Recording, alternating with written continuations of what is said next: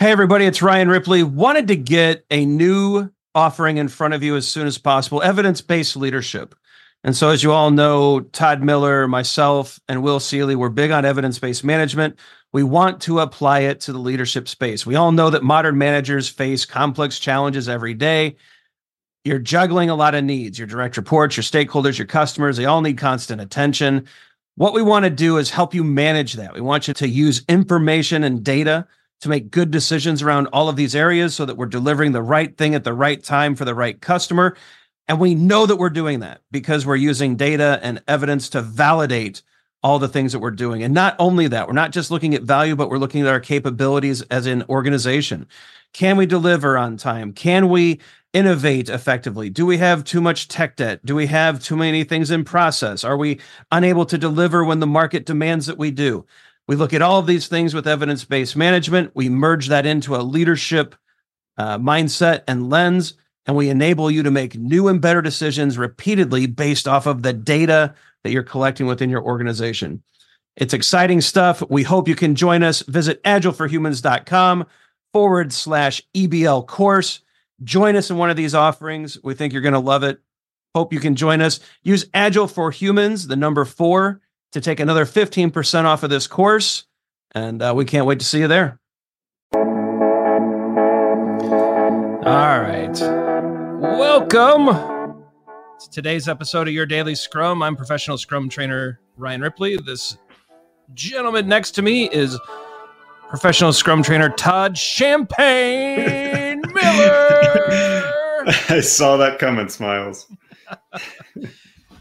Todd's wanted a nickname for a while. We're going with champagne because he's the champagne of beers. I think that's the he's he's the classy side of your daily scrum. And so, what is your daily scrum? It's a daily YouTube show slash podcast slash discussion with Todd and I about all of your questions about Scrum. We're here to help you get a little bit better each and every day, so that perhaps by the end of a year, we've helped you level up. We've answered a lot of questions, and uh, we're all doing Scrum a little bit better.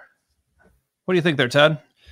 Yeah. Um, again, uh, we you know I think we say this every show, but we're pretty impressed by the feedback that we're getting, and and not just feedback with questions, but feedbacks on how we can improve it. And so we're taking that into consideration and trying to trying to keep this show evolving.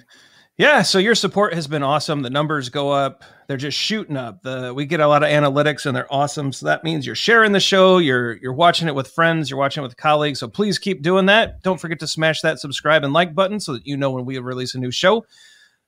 Today, though, we have a great question. What does a Scrum Master do all day? What a wild question, Todd. I know. Um, you know, I'm going to give the answer that.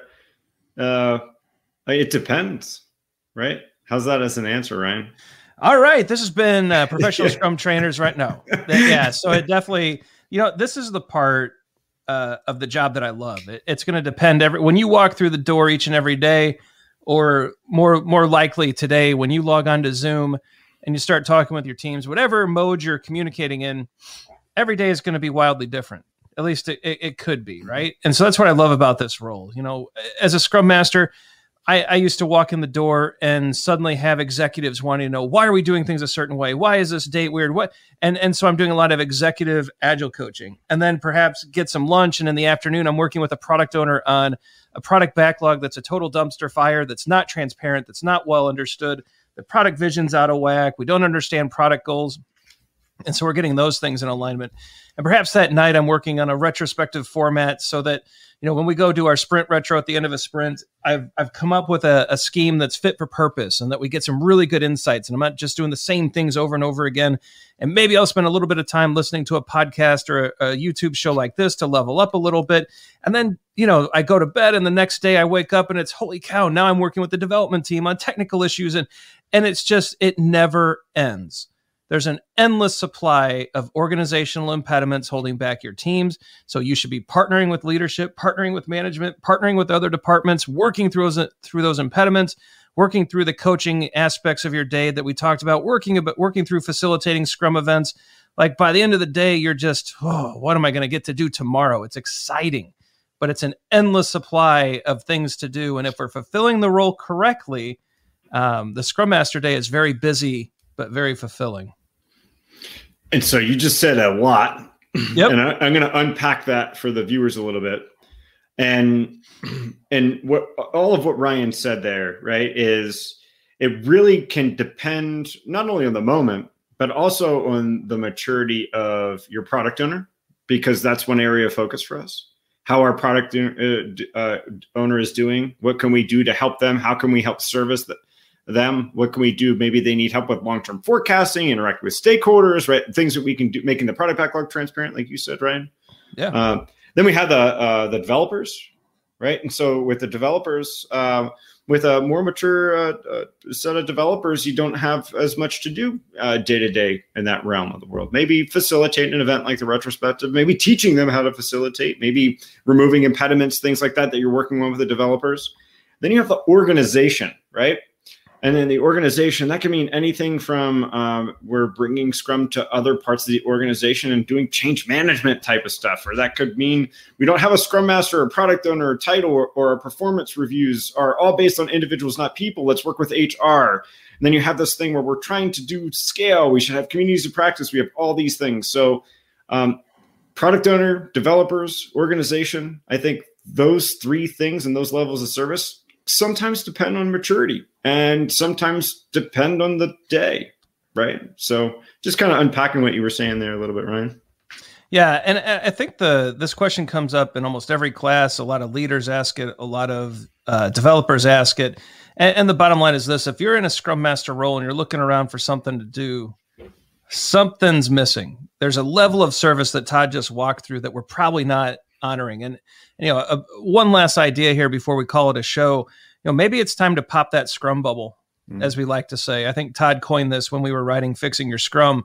But basically, if you're spending a lot of time with the product owner and or the dev, t- the developers, almost said the wrong thing, and the developers, um, perhaps it's time to get out in the organization and get to work. Because if you're not paving the way in the organization for agility and Scrum to be successful, you're going to run into that wall sooner or later, and it's going to be painful. So, those are our tips. Those are our ideas around what does a Scrum Master do all day. We hope that helped. You know, leave us some comments below. And this, there's this area somewhere down in this space.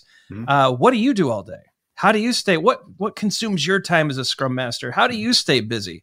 And uh, what's uh, what are your thoughts on this as well? We'd love to hear it.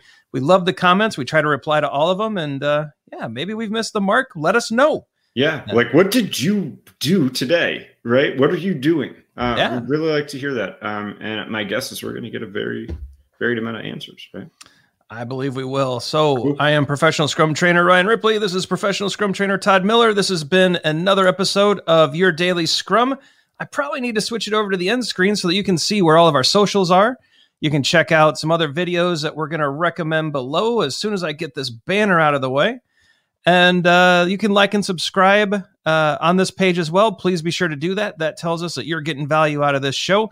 It keeps us moving along. And the more viewers we have, the more likes and subscribes we get, the more videos we're going to keep doing. So I don't know. I think that's it for today. Go out there, scrum on, and uh, we'll uh, catch up with you tomorrow. See you.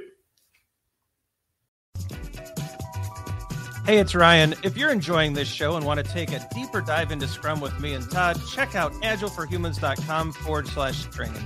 Be sure to also look at the show notes to subscribe to our newsletter, get a copy of our book, Fixing Your Scrum, and learn more about working with us at Agile for Humans. Thanks for listening and Scrum on.